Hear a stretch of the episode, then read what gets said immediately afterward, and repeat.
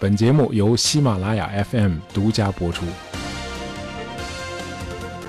呃，从我开始学德语到我第一次踏上德国的土地，中间过了漫长的九年的时间。哎，以至于当这个飞机在法兰克福机场着陆的时候，呃，我觉得从这个飞机舷窗外看到的那一切是那么的不真实，啊，这地儿就是德国吗？这种感觉与五十年前，呃，宇航员阿姆斯特朗和奥尔德林刚刚在月球表面着陆后的体验应该是差不多的啊。望着舷窗外高低不平的灰褐色的月球表面，他们的感觉也应该是很茫然的。这就是离地球三十八万公里之遥的月球吗？为了这一天的到来，多达四十多万的科技工作者也度过了漫长的九年。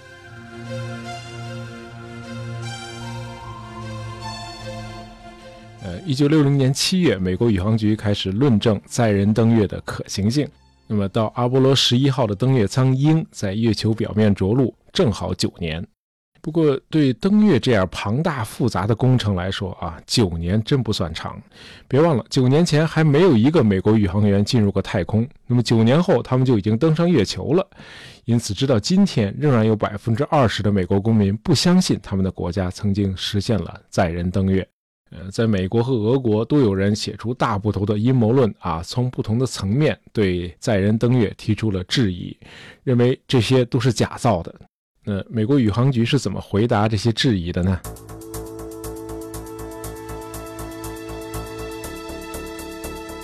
呃，在美国的第四大城休斯顿啊，那儿最著名的观光景点就是约翰逊宇航中心。呃，在休斯顿东南的三十公里处。呃，休斯顿这儿呢是美国宇航局载人航天的研究、训练和指挥中心啊。我们国家的前领导人邓小平，一九七九年也来这儿参观过。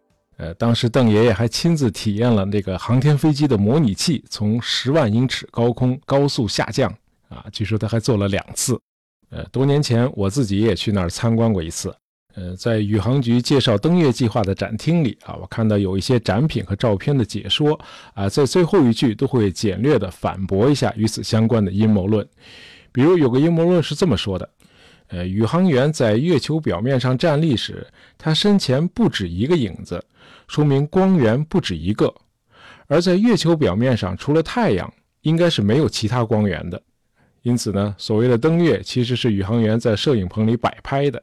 那么解说词里对这个说法的反驳呢，就一句：阿波罗十一号飞船上的宇航员阿姆斯特朗和奥尔德林在月球上看到的地球光，比地球上看到的满月的月光还要强近七十倍，因此月球表面上的光源不止一个啊，就是说除了太阳啊，地球也是个光源啊，虽然它反射的是太阳光。哦，哎，几乎所有的反驳呢，哎，都是这样简单的一句话。呃，我的感觉是，宇航局方面呢，多少有点这个科学家常有的傲慢啊。他们认为制造和散布阴谋论的人都是些外行啊，不值得一辩。那么在展厅里呢，我遇到了一位呃宇航局的工作人员，他胸前挂的这个名牌上写着 H.S. Lewis 工程师，啊，我想这应该是位业内人士吧。我就问了他一个问题，呃，关于这个登月造假的阴谋论呢，已经出了好几本书了，那你们为什么不出版一些论著来反驳呢？呃，他回答说，据他所知呢，这个宇航局确实没有出版过反击阴谋论的书籍。不过有一本书叫《阿波罗战车》啊，这本书详细叙述了1960到1969年阿波罗计划的全部历史进程啊，很值得一看。哎，他主动呢把我带到这个隔壁呃宇航中心的纪念品店，还从书架上找到了那本书，递到我手里。呃，大概他认为这个阴谋论既然已经传到了遥远的中国，那么他责无旁贷，应该做点什么来以正视听。那出于好奇呢，我就买了这本书，同时呢，在店里还买了件衣服。呃，此时此刻啊，在录这期节目的时候，我就穿着这件衣服呢。感兴趣的话，你可以看一下本期节目的简介啊，有图有真相。呃，也可能是受到我好奇心的感染，那这位工程师呢，又和我聊了一会儿。呃，我记得他说啊，不得不承认，阿波罗十一号的登月的确是有点仓促和赶时间的成分，尤其是飞船发射的前三天，苏联也发射了他们的月球探测器。呃，在阿波罗十一号的月球之旅之前，美国凭借他当时的这个雄厚的经济和科技实力，在短短的八年里，一共做过二十多次载人飞行。那么从阿波罗八号开始，他们首次尝试了载人绕月飞行。呃，那次呢正赶上1968年的圣诞节。那当时呢有不少人建议这个飞船能不能推迟发射，因为万一出现了这个船毁人亡或者飞船飞不回来这种悲剧，这不影响节日气氛吗？宇航局呢没同意啊。因为这会儿呢，正和苏联较着劲呢，尤其是两年前阿波罗一号的三名宇航员在地面模拟发射的时候被大火烧死，导致整个阿波罗计划被叫停了十八个月，已经耽误了这么多时间了。于是呢，第一次载人绕月飞行就按原计划在圣诞节期间启动了。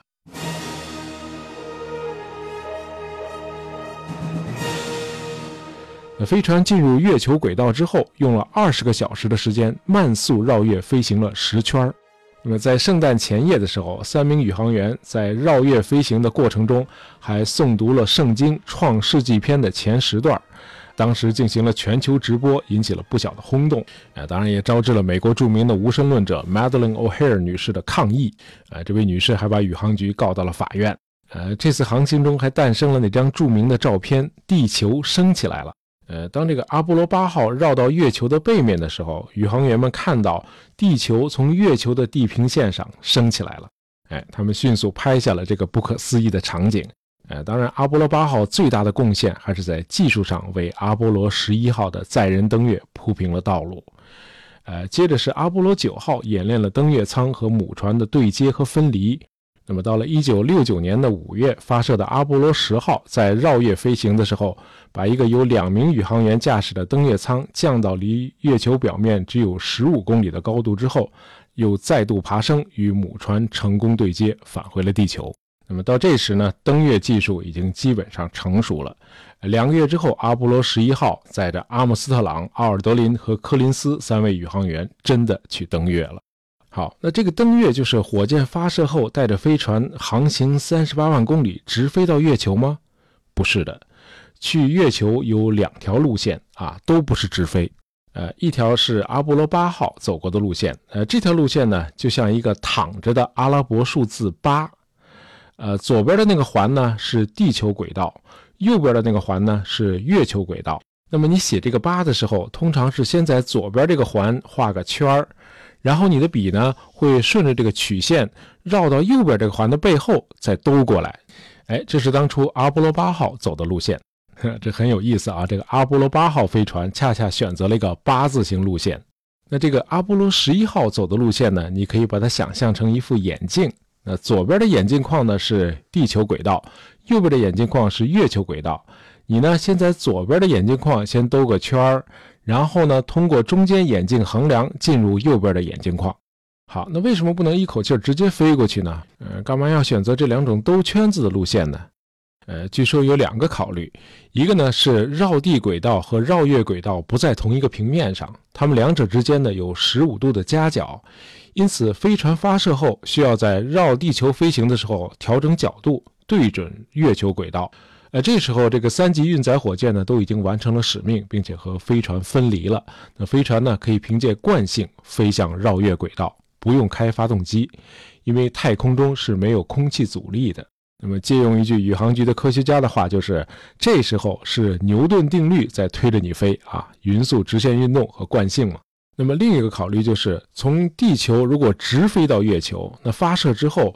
为了一次性摆脱地球的引力，你就得一直的不停的加速，把这个速度一直加到每秒钟十一点二公里，哎，就是所谓的第二宇宙速度。那这样呢，宇航员就得长时间的承受加速度的痛苦，哎，这是很难受的。哎，大家可能在直播里见过这个飞船发射的时候，宇航员面部扭曲痛苦的那种表情啊。哎，如果你坐过过山车，你自己就有体验。哎，一小会儿是没问题的，那长时间的加速度，人是肯定受不了的。好，这是旅行的线路。那我们再简单的介绍一下飞船。呃，阿波罗登月飞船内部非常的复杂，因为要在狭小的空间里放无数个设备和仪器。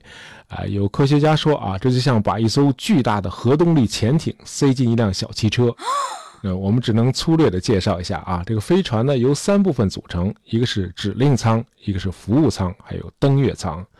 那么指令舱呢是飞船的飞行控制模块啊，这个宇航员们多数时间都待在这个指令舱里。那么飞船的这个主发动机和飞行的其他辅助设施呢都在服务舱里。呃，指令舱和服务舱合称母船。另外呢还有一个登月舱。那么进入月球轨道之后，那么两名宇航员呢会搭乘这个登月舱在月球的表面降落。呃，在月表停留之后，登月舱呢会载着他们两人返回绕月飞行的母船对接，然后再返回地球啊，这是大致的一个过程。呃，对这个阿波罗十一号的宇航员来说，最复杂的就是登月和离开月面这两个环节。那么除此之外，在从地球奔赴月球这四天里，多数时间宇航员是什么也不用做，哎，就是吃睡和地面数十亿电视观众视频。当然，这个视频是单向的啊，他们是看不见地球上的观众的。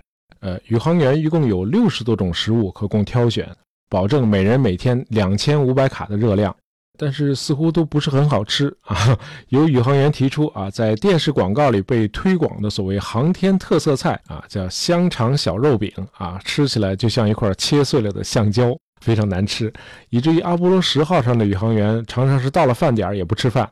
那和十号相比，阿波罗十一号的三名宇航员啊吃饭都很主动。那么和其他的飞船相比呢，这三个人的特点是不苟言笑啊。那阿波罗十一号的指令长阿姆斯特朗和登月舱驾驶员奥尔德林都不爱讲话，哎，但是也有例外。呃，阿姆斯特朗和奥尔德林驾驶的登月舱在月面着陆之后，两人突然变成了话匣子，啊，喋喋不休地开始说起话来了，太兴奋了啊！你想想看啊，两个普通人。不是神仙，现在居然登上了挂在天空的那轮明月，啊，用咱们中国人的话说，就是已经进了月宫了。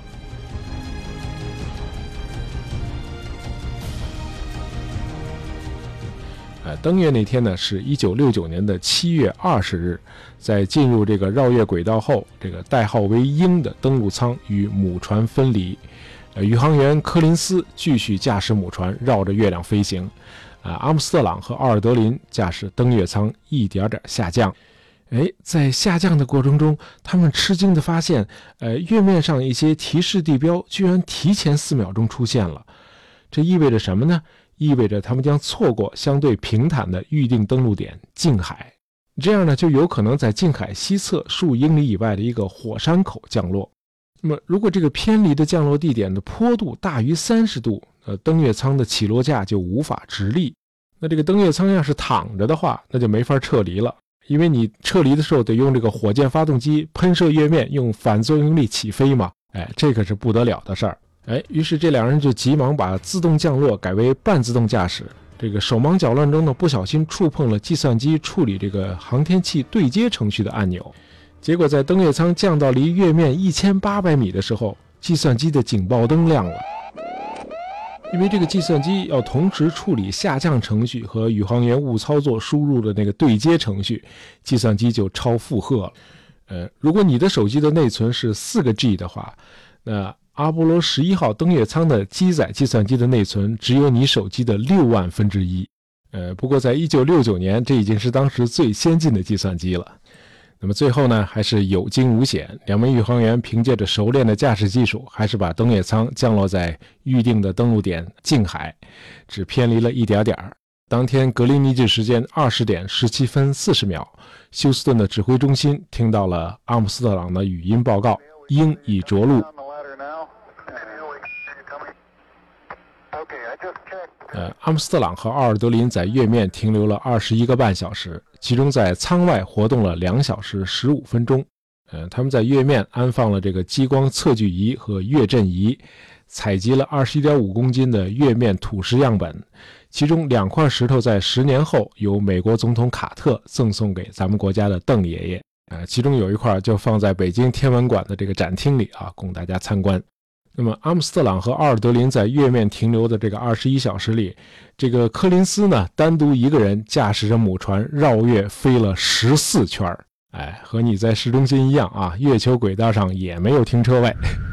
呃，后来有人说，这个柯林斯可能是亚当以来历史上最孤独的一个人，尤其是每次绕到月球背面飞行的那四十八分钟，因为一到月球的背面，这个飞船和地球的无线电联系就中断了啊！你想想看啊，十四圈，每圈四十八分钟，就意味着它有十一个小时是单独一个人在太空中与全世界失去联系。哎，这还是挺可怕的啊！你相比之下，全球数十亿电视观众看到的画面是在月面上活动的阿姆斯特朗和奥尔德林，而他柯林斯呢，却在忍受着孤独和焦虑。那么，二零零九年的七月，已经是一位老人的柯林斯在接受英国卫报采访时说，他当时很担心那两名宇航员再也回不来了，那样他就得单独驾驶飞船回地球了，成为这次航行唯一的幸存者。呃，幸好一切顺利啊！这个登月舱最后从月面起飞后，与母船成功对接。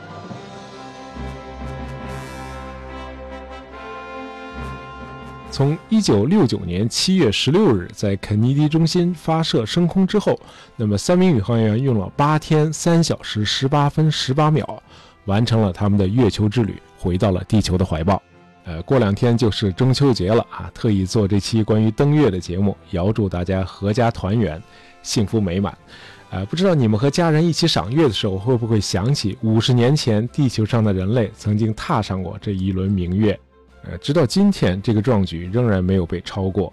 呃，不久前，美国私人太空公司 SpaceX 曾经宣布，世界上首位私人旅客将乘坐他们的大型猎鹰火箭绕月飞行。